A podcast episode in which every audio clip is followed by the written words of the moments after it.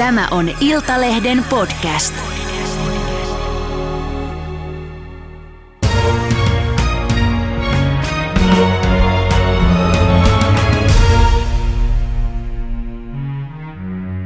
Onneksi olkoon diilivoittaja ja kauppatieteiden maisteri Sointu Pori. Kiitos. Ihan mahtavaa päästä vieraaksi silloin, kun soitit, että Tuukko, niin meinas lähteä tukka päästä, että totta kai mä tuun. No ihan mahtavaa. Hei, sua hehkutetaan ja, ja kiitetään ja sanotaan, että ihan mahtavaa kun voitit, paras voitti. Ja sua on kiitetty myös siitä, että sä rikot rajoja ja ajat naisten tasa-arvoa. Mitä siihen sanot? No siis tämähän on ihan mahtavaa, että mä oon ikään kuin nyt jollain tasolla päässyt siihen mun tavoitteeseen, että mä oon herättänyt niitä oivalluksia, mutta samalla tää on niin kuin tosi pelottavaa, jopa vähän ahdistavaa, että kun mä saan niitä viestejä niin kuin tuhansia ja mä en ehdi vastaan niihin ja sitten mulla tulee jopa vähän semmoinen syyllisyys, kun ihmiset vuodattaa tietysti, omia tarinoitansa, kun he on inspiroitunut, niin mä haluaisin kaikille vastata, mutta nyt ei ole vaan niin kuin ollut aikaa siihen. Mm, pitää vähän aikaa sulatella tässä. Pitää sulatella ja sitten vaikka mä oon niin kuin tosi otettu siitä ihailusta, niin se tulee niin, niin kuin rymäkällä, niin tässä ei oikein pysy pää mukana ja sitten se on vähän jopa niin kuin pelottavaa. Mm. Hei, mitä sun rakas avomies Tomi Solonen ää, teki ja reagoi, kun kuuli, että hei, mun avovaimo voitti? No siis Tomi oli varmaan myös vähän shokissa, että ei tiennyt miten päin olla, mutta siis musta tuntuu, että se kuitenkin tajusi sen mua paremmin, että se oli tosi onnellinen. Ja tota, se on tosi hienosti mua tässä tukenut. Kun tässähän ei meinaa itsellä ihan välillä pysyä niin kuin ajatukset kasassa, niin hän on ollut semmoinen maadottava voima ja niin kuin puskee mua eteenpäin. Mm. Hei, miten teidän story alkoi? No siis tämähän on hauska tarina. Tota, Tomi on mua aikoinaan lähestynyt Snapchatissa. Ja se laittoi mulle viestiä, että pystytkö nukkuu mahaltas. Hetkinen, hetkinen, hetkinen. Pystytkö nukkumaan mahaltas? Mitä Niin. se tarkoittaa? No- Viittaisiko se jotenkin tähän rintamukseen? vai? Varmaan joo, ja sitten mä ajattelin, että tää on ihan dorka tää äijä. Ja sitten mä oikeastaan siis lähdin googlailemaan, että okei, suomi-räppäriä. Sitten mä itse asiassa Iskan kanssa juttelin ja sanoin, että, että on sitten kyllä semmoinen kategoria, tämä suomi-räppärit on semmoisia naisten miehiä, että ei kannata tähän lähteä. Mutta Iska sanoi mulle hyvin, että sä et tykkää, että sua lokeroidaan, niin älä säkään lokeroi. Ja siitä se sitten lähti pikkuhiljaa kehittyä se meidän love story. Niin, no isähän sanoi ihan hyvin. Sanoi ihan hyviä ja tässä oli hyvä opetus mullekin, että kyllähän mäkin sorrun näihin ennakkoluuloihin. Niin, no hän lähetti sulle siis viesti ensin Snap, Snapissa, niin tota, minkälainen se teidän eka tapaaminen sitten face to face No on? se oli jännittävää. Me oltiin juteltu kato niin monta kuukautta jo, niin siinähän oli perhosia vatsassa ja molemmat oli ihan päästään pyörällä. Ja sanotaanko, että se oli niin kuin rakkautta ensisilmäyksellä. Vähän Niin. klisee, mutta kuitenkin heti meillä niin kuin synkkas. Se klikkas. Kyllä. No mistä te juttelitte sitten, kun te olitte vaan chattailu? No ihan varmaan kaikenlaista ja sitten oli jo kato hirveä hinku päästä pussailemaan ja että tota, en mä edes muista enää. Varmaan naurattaisi nyt, jos jälkikäteen pääsis kuuntelemaan, mitä kaikkea ollaan Niin. puhuttu. Ja neljä vuotta tässä olette nyt tutustunut. Kyllä. Mm. Ei ole lähdössä vaihtoa. Hyvä. Hei, sä mietit silloin, kun osallistuit diiliin, että sun ulkonäkö tulee olemaan jollakin tavalla este. Miksi sä, mitä sä siitä pelkäsit? No siis tämä on hyvä kysymys ja sitten kun mähän on joutunut jälkikäteen vähän miettimään itsekin, että minkä takia mä ajattelin sillä tavalla. Niin. Et silloin kun mä pakkasin sinne diiliin, mä ajattelin, että mun pitää laittaa nyt vaatekaappi uusiksi, ottaa sinne tosi tosi löysiä vaatteita, laittaa Instagram yksityiseksi, poistaa netistä kaikki. Ja tota, sitten mä aloin miettimään, että, että minkä takia. Mm. Että et niin munhan pitäisi mennä sinne ihan omana itsenäni ja sitten jos mä en tämmöisenä riitä, niin se on heidän häviönsä. Mutta kyllähän se jotain kertoo, että nuorelle naiselle tuli tämmöinen ajatus, että mä en voi mennä sinne ihan näin rohkeana omana itsenäni, että mua ei niin oteta siellä sit tosissaan. Että mulla oli pelko, että neuvonantajat ja jaajot katsoo, että on nyt ihan väärän profiilin tyyppi ja sitten mä pelkäsin, että meneekö nämä kilpakumppanit nyt tekemään omia johtopäätöksiä. Mm. No minkälaisiin äh, ennakkoluuloihin sä oot sitten törmännyt, koska sulla oli takaraivossa tuo ajatus, että taas. No tota, mä uskon, että mä en ole niinku yksittäistapaus, mutta sitten kun on vaikka ollut vähän rohkeampia kuvia netissä ja ollut aina niinku rempsee luonne, niin paljonhan siellä on sitten aliarvioitu tätä mun älyllistä toimintaa ja ylipäätään sitä kompetenssia ja, ja sitä mun pärjäävyyttä ihan yleisesti. Et niin kun, ja ei se vähättely aina ole ihan suoraa sitä, että sanotaan päin naamaa, että susta ei tule mitään, vaan se on ilmeitä, se on eleitä, ne on tämmöisiä vitsejä, mitä heitellään paljon. Ja sitten kun sä saat niitä vuosien varrella tarpeeksi, niin sittenhän se alkaa niinku painaankin harteilla. Mm. Missä luulet, että mistä se johtuu sitten, että ihmisellä on niin kova tarve tulla kommentoimaan tuolla tavalla? No kun mä oon monesti miettinyt, että mikä se tarve on lytätä ja, ja kertoo se oma paheksunta toiselle, niin mä veikkaan, että se on niin kuin, tiedätkö, pinnan alla pelko. Pelko siitä, että jos ihminen elää eri tavalla tai jos sä koet, että ihminen ei elä samalla tavalla kuin sinä ja sä et niin kuin hyväksy jotenkin nyt sitä niin kuin elämäntapaa, niin se on varmaan niin ristiriidassa niiden omien arvojen kanssa, että ihmisellä tulee semmoinen pakokauhu, että nyt hänen pitää puolustaa näitä hänen omia ajatuksiaan ja mm. niin kuin, että nyt on tämä yksi oikea tapa elää. Niin. No hei, mitä se tarkoitti tuossa kisan tiimellyksessä, kun sä sanoit, että tisseihin ei ole otettu sitten muuten täytettä mun aivosoluista? No kato, kun jokut luulee, että on. Että tämä on niinku ajateltu, että tota, et, et niinku se sitten poissulkee. Että tämä olisi niinku peliä. Ja tota, sitten mä oon sanonutkin sitä, että jotkut ihmiset elää vähän niin kuin Lollolandiassa. Niin. Että mä oon heille aina kaksi puhuvaa tissiä vaikka mä perustaisin supercellit ja puhuisin mandariinikiinaa, sillä ei ole mitään väliä, että, että mä oon joskus nuorempana huomannut, mä oon lopettanut semmoisen ikään kuin itseni myymisen ja todistelun, mutta sä voit keskustelussa heti aika alussa jo huomata vastapuolesta, jos hän on tehnyt susta sen ennakkopäätelmän ja ei aio sitä muuttaa, niin mm. semmoisen ihmisen kanssa kannata lähteä edes mun mielestä keskustelemaan. Mm. Sä oot äh, sanonut myös sen, että sulla on sun oma henkilöbrändi ja sun hassut jutut ja korkeakoulutus. Niin mikä se on se sun henkilöbrändi ja mitä sä tarkoitat niillä hassuilla jutuilla?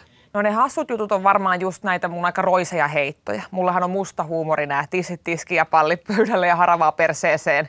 Ja joidenkin mielestä nämä on ihan kauheita juttuja. Mun mielestä se on hauskaa, hauskaa niin. huumoria. Ja rohkea henkilöbrändi on sitä, että jos nyt mun somen avaa, niin siellähän on rintavakoa, seksikästä kuvaa, bikinikuvaa, on aikoinaan ottanut alusvaatekuvia, mutta mä koen, että se ei ole mistään pois. Eikä sen pitäisi olla semmoinen asia, mikä syö millään tavalla naisen katuuskottavuutta. Että tämmöiseen naiskehoon niin paljon tätä häpeää kohdistuu, niin mun mielestä se on niin kuin menneen talven lumia. Mm. No, miten sä pidät kaikki miesfanit sitten loitolla, kun sä julkaiset äh, itsestäsi näyttäviä, kauniita kuvia ja paljastavia? No totta kai sieltä tulee miehiltä kommentteja ja se olisi hirveän naivi ajatus ajatella, että semmoisia ei tule. Mutta sanotaanko, että diili on vähentänyt niitä, että nyt tulee miehiltä jo fanipostia ja nekin laittaa tissit, tiski ja pallit pöydälle. Niin. Mun mielestä se on ihan mahtavaa. Viesti mennyt perille. Viesti on mennyt perille ja mulle on moni mieskin saattanut avautua, että hekin on kohdannut ennakkoluuloja ulkonäkönsä takia. Vaikka mm. tämmöisiä miehiä, jotka on tehnyt mallintöitä, että eihän tämä ole vaan semmoinen nuoriin naisiin kohdistuva asia. Mm. No minkälaisia ne palautteet oli sitten ennen diiliä sun kuvista? No kyllä sieltä tulee nämä ihan perushuorittelut ja tämmöiset, niin kuin, ei voida ottaa sua tosissaan. Ja se oli jännä, että siinä näkyi se niin kuin evoluutio, diilin ekat jaksot, niin tuli paljon tätä, että pistä paita päälle ja jaa jo tuollaista idioottia palkkaa. Mutta sitten kun alkoi huomaa, että hei, tämä nainen pärjää siellä, niin osa oli kuitenkin sillä kivasti laitto, että hei, että mielipiteeni sinusta muuttui matkan varrella. Että mä ikään kuin toivon, että sellaiset ihmiset ymmärtäisivät, että täällähän on käveleviä sointuja tosi paljon, että se ennakkomielipide, että jos oikeasti tutustut ihmiseen, niin sehän voi muuttua tosi radikaalisti. Mm. No mites Tomi, onko hän äh, mustasukkainen? No ei joo, mutta kyllä moni niin kuin ex-poikaystävä on ollut. Mm. Ja monelle miehelle on liikaa se, että nainen pukeutuu antavasti välillä vapaa-ajalla tai on esillä. Että et varmaan moni mies kokee sen sitten niinku uhkana tai häiritsevänä, mutta tota, siihen on syynsä, että ne on sitten ex-poikaystäviä, niin, jotka on niinku näin ajatellut. Että Tomi antaa mun tehdä mun omaa juttua ja musta olisi hirveän tärkeää, että jokainen nainen tietää, että ei se kumppani voi sulle sanella, että mitä sä saat elämälläsi tehdä. Mm, tai jos sanelee, niin sitten vaihto. Niin, sitten on vaihto. Mm. No mi- minkälaista mustasukkaisuuskompleksia sun aikaisemmissa suhteissa sitten miehillä ollut? No mä muistan, kun yksi ex-poikaystäväkin sanoi mulle, että mä en ikinä antaisi oman tyttäreni julkaista tollaisia kuvia. Ja sitten niin mä en edes siinä hetkessä tajunnut, miten rumasti se oli sanottu. Mm. Ja sitten se on ollut semmoinen jännä efekti, että he on saattanut just ihastua tähän mun näyttävään minään. Mutta sitten kun ollaan parisuhteessa – niin se nainen halutaan heittomerkeistä niin kuin sulkea sinne kotiin, että se ei ole ikään kuin kenenkään näkyvillä. Ja tämä on oikeasti yleinen ilmiö myös nykypäivänäkin, että moni mies haluaa, he kokee olonsa turvallisemmaksi, jos se nainen ikään kuin on hallittavissa siinä lähellä. Hmm. Mutta mun mielestä semmoinen kuuluu niin kuin 30-luvulle. Niin.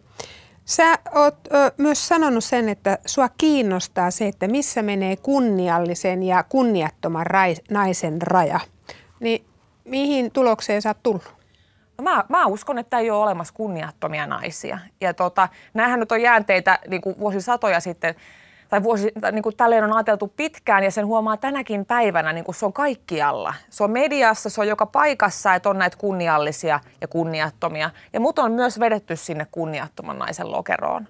Että mä en ole niin kuin tarpeeksi siveellinen. Tai mä en, niin kuin, mä en hyvesignaloi tiettyjä asioita, että mä voisin päästä vaikka positioon X. Mulle on sanottu, että susta ei ikinä tulisi minkään firman toimitusjohtajaa. Kuka sanonut? No moni ihminen, opiskelukaveri, Yliopistossa? Joo, ihan yliopistossa. Ja ei ne, ole, ne on ollut myös naispuoleisia. Hekin, hekin on ollut siinä uskossa.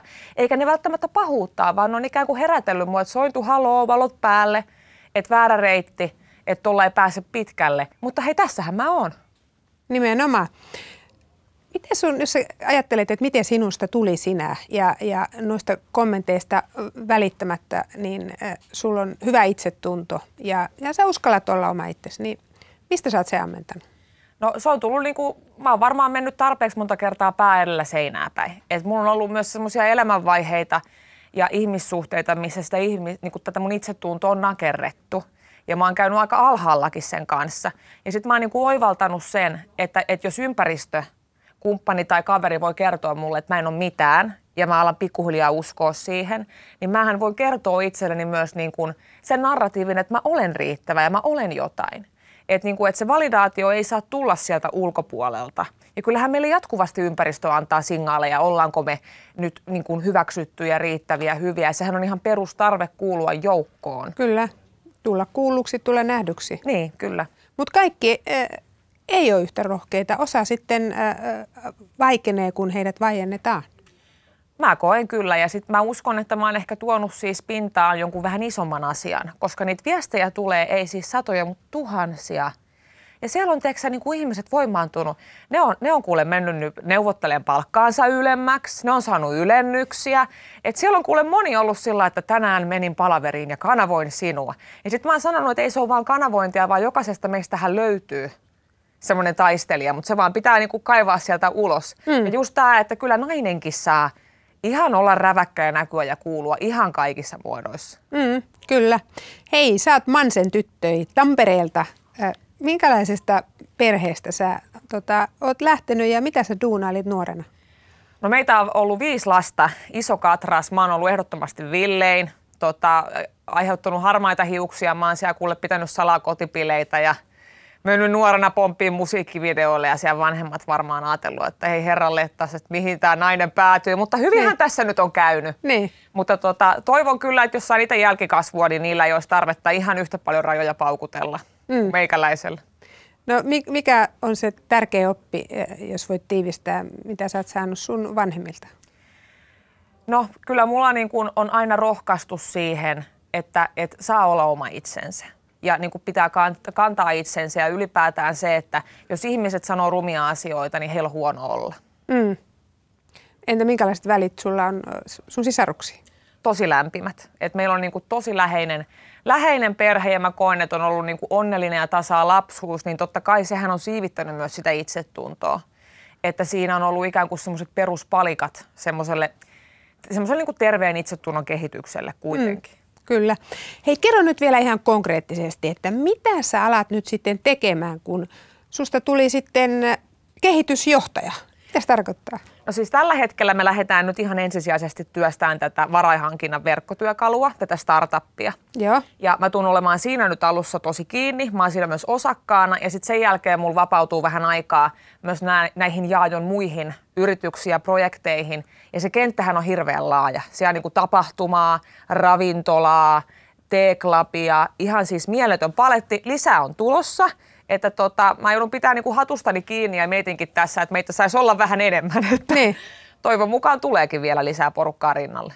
No mitä luulet, miten tulee synkkää Jaajonkaan? Mä veikkaan, että meillä lähtee synkkää hyvin, että, että niin kuin se määrä, mitä me ollaan nyt kommunikoitu, mikä on ollut mulle äärimmäisen tärkeää, niin tota, se ei ole vaan nyt sellaista niin kuin TV-illuusioa, että hän todella hakee siihen itsellensä Aisa-paria ja hän niin kuin uskoo muhun ammatillisesti. Ja mä koen, että kun Jaajo on ollut viihdealalla pitkään ja hän on nähnyt kaikenlaista persoonaa, niin mikä on mulle ollut niin hienoa, niin hän niin kuin näkee musta sen potentiaalin. Hän ei koe, että tämä mun hassun hauska henkilöbrändi on niin kuin mistään pois. Mm, päinvastoin ehkä. Päinvastoin. Mm. Ja siis niin kuin, mä uskon, että tämä on omalla tavalla niin kuin tarkoitettu. Ja niin kuin, hän vaikuttaa semmoiselta tyypiltä, että mä veikkaan, että meillä voi tulla olemaan niin kuin vuosia niin kuin tosi hyvää yhteistyötä. Mm. No kai sä nyt tajusit sitten pyytää itsellesi kunnon liksa. No kyllä, me siitä neuvoteltiin paljon ja siis vielä tärkeämpi mulle on se osakkuus. Niin. Että voi kuulostaa tyhmältä, mutta musta tuntuu, että kun mut on otettu noin kovaan seuraan, niin he ikään kuin sillä omalla äh, tota, olemuksellaan, niin ne ikään kuin, nehän nostaa mut ihan uudelle tasolle. Että kellä oikeasti on tuommoisia yhtiökumppaneita. Se on myös ollut hirveän kauhistuttavaa. Mm. Että mä muistan, kun mä voitin sen kisan, niin eka, että mä olin onneissa, niin sitten iski pakokauhu että nyt mä alan tekemään töitä niin älykkäiden ja menestyneiden ihmisten kanssa. Että mähän juoksin kirjastoon ja lainasin kirjoja ja ajattelin, että nyt mun pitää olla niin kuin mensan jäsen, että mä voin istua samaan pöytään, mutta nyt mä oon ikään kuin rauhoittunut, että hehän on niin kuin kuukauden seurannut mua niin tiiviisti, mm. niin kyllä ne tietää, mitä ne saa. Niin just. Hei, Jodelissa ja tuolla muuallakin on puhuttu siitä, että, että tämä startup-firma niin on ihan kopio ruotsalaisista Fundly SEstä niin tota, mitä vastaat siihen? Siis nimikin on sama. Kyllä, ja mä oon törmännyt näihin samoihin juttuihin, Joo. mutta tosiaan siis tämä Fundly on nyt vaan työnimi. Eli virallinen nimi julkaistaan sitten kesän kynnyksellä samalla, kun se palvelu tulee olemaan käyttövalmis. Ja kun me ollaan tehty tätä finaalitehtävää, siinä on ollut vaan se 24 tuntia, siellä on palloteltu montaa eri nimeä. Eli me ollaan niin tosi nopeasti tehty se päätös ja se oli ihan ilmiselvää, että siellä tulee olemaan semmoisia linjavetoja – että niitä on pakko muuttaa. Ja mitä siihen kopiointiin tulee, mm. mitään ei ole kopioitu. Että tämä varainhankinta itsessään ei ole uusi idea, vaan tämä on niin kuin laajempi kategoria. Ja meillä on siellä paljon erottavia tekijöitä, mitkä erottaa meidät sit näistä muista alan yrityksistä. Mm. Ö, Mutta miten sitten se, että sä sanoit, että, että on ihan siis ei ole kopio, niin se nimi on sama. Sitten siellä nettisivulla ne on vähän samantyyppiset ja possu seikkailee no, kun siellä. tästä säästöpossusta sanottiin, niin, mutta niin. sitten taas mä naureskelin vähän sitäkin, että kyllähän niin kuin säästöpossu on niin globaali symboli sille, niin. kun lapsi säästää tai lapsi kerää niin kuin varoja. Et mä koin sen enemmänkin humoristisena. Mä ajattelin, että onpas Ruotsissa nyt niin kuin samahenkistä porukkaa, niin. mutta nimi ei tule olemaan toi. Se on työnimi. Ymmärrän totta kai, että tämä herättää kysymyksiä. Mutta sanotaanko näin ihan omalta kannaltakin, että olisi ollut aikamoinen itsemurha oman uran kannalta lähteä kopioidulla idealla Suomen kanssa ja sijoittajien eteen. Että sitä ei ole niin kuin tässä käynyt. Mm. No miksi se nimi sitten vaihdetaan? Kyllä se on hyvä mun mielestä vaihtaa, koska nyt kun se oli, se oli siinä pitsissä, ensinhän se oli Finfan. Sitten tämä Fibanin toimari sanoi, että miettikää vähän uudelleen. Sitten Fundli ja myöhemmin selvisi, että kun alalla kuitenkin on saman alan yrityksiä, niin kyllähän me halutaan itsemme niin kuin differoida mm. ja vaihtaa sitten se nimi. Jotta se on myös sitten semmoinen, että jos tulevaisuudessa se homma oikeasti lähtee ja me halutaan sitä laajentaa muihin maihin, niin se on mahdollista. Nimenomaan. Hei, sä sait sitten, äh, kun ollaan puhuttu niin paljon kehusta, niin sitten sä sait siellä ohjelmassa vähän kritiikkiä siitä, että sointu ei tajua rahasta eikä numeroista mitään. Mitä vastaa? No se kato, Kim Väisänenhän laittoi mut luille, se sanoi, että sinä et tajua valuaatiosta mitään. Mutta siis sanotaanko näin, että siis kyllä minä jotain tajuan. Ja rahishan ei ollut mun pääaine. Eli rahoitus. Niin, rahoitus ei mm. ollut mun pääaine. Mutta niin kun, mun mielestä se on ihan tärkeä viesti ihmisille, että eihän niin kaikkea tarvitse tietää. Ja se, että sä oot ekonomi, eihän se tarkoita, että sä tiedät kaikesta kaiken. Ei tietenkään. Niin, että sä erikoistut yhteen asiaan ja vaikka mä kaikkea tietäiskään, niin tässähän mä opettelin ja pitää opetella, että pysyy nyt niin kuin matkassa. Niin, eiköhän me kaikki opetella loppuelämämme. Kyllä. Mitkä sun pääaineet sitten oli? Ö, tuotantotalous ja toimitusketjujen johtaminen. Tuotantotalous, se on aika kova. Oi, ja siellä oli aika, aika vähän oli itse asiassa naisia, että mm. miesvoittosiahan ne oli kyllä. Mm. Hei, Katsoin tuossa muutama otsikko, mitä on tehty, koska yleensähän tämä julkisuus menee vähän tämmöisessä mm, aalloissa ja kupletin juoni on se, että ensin ylennetään ja sitten ruvetaan kaivaan kaikkea skeidaa. Mm. otsikko. Diilivoittaja Sointuporin yritys teki heti tappiota taustalla katastrofivuosi. Mitä vastaat? No mä vähän naureskelin tälle, koska tota, mä uskon, että jokaisella on ollut tiedossa, että tapahtumateollisuushan meni säppiin kun tuli tämä koronavirus. Ja ylipäätään se, että se on ollut aika semmoinen surkuhupassa se ajoitus, edes laittaa firmaa pystyyn.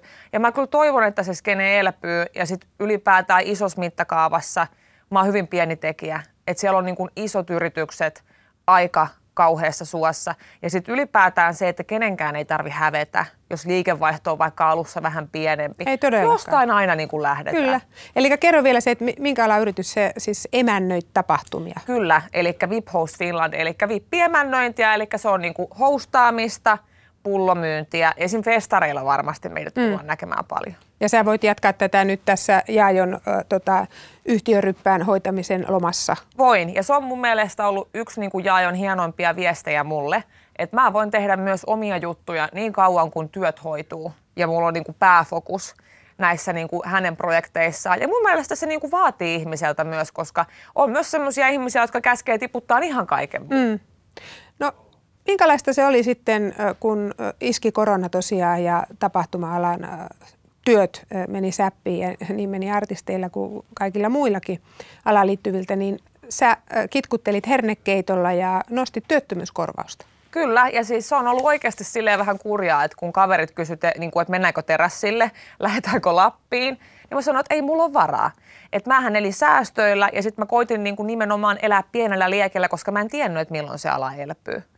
Ja olihan se sillä tosi kurjaa, että kun kaverit valmistuu ja menee hyväpalkkaisiin töihin, niin kyllähän sitä joutuu, kun sitä hernekeittoa siinä keitteli vähän miettimään, että mitä jos tämä ala ei niin kuin avaudu ikinä ja se emännöinti on mun intohimo. Mutta tota, nythän tämä homma on käytynyt niin parhain päin. Ja sitäkään ei tarvitse ikinä hävetä, jos elämässä tulee sellaisia ajanjaksoja, että ollaan vähän pienemmällä liekillä, koska niin moni ihminen on koko ajan. Mm.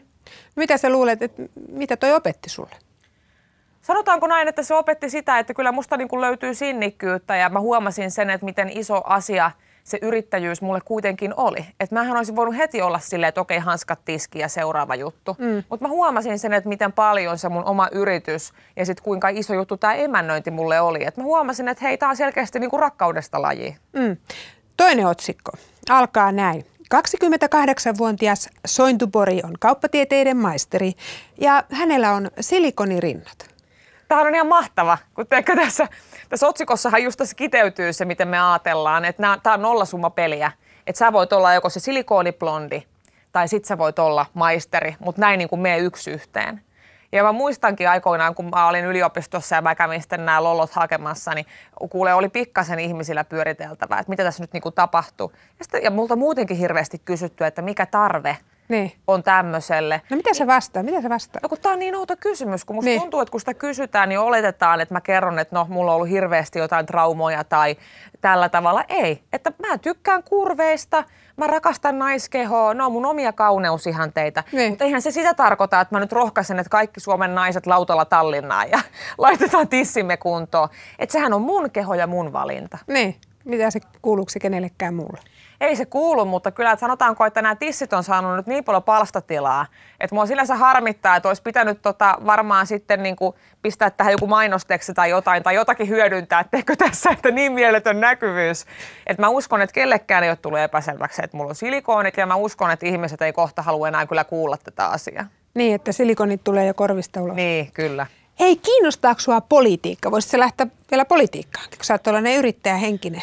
No, mä en, hyvä suustas. No mä en kyllä tiedä, kestäisikö mulla hermot. Niin. Siellä on sellaista peluria kyllä, että mä en usko, että tota, se mun temperamenttisuus olisi siellä niin hyvästä. Ja mä koen, että se on myös vähän semmoinen ehkä rakkaudesta laji mm. juttu. En koe ajankohtaiseksi, mutta ikinä en sano, että ei ikinä. Mm.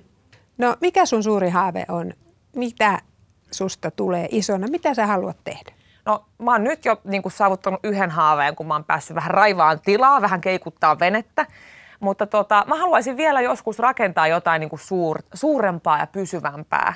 En, en tiedä minkä skenen juttuja, mutta niin kuin, mä ajattelen, että nyt tässä on ihan mahtava niin kuin mahdollisuus verkostoitua, oppia. Ja nythän on niin kuin maailmaan auki. Kyllä. Hei Sointu, suurkiitos tästä haastattelusta ja mä toivotan sulle kaikkea hyvää. Kiitos. Kiitos.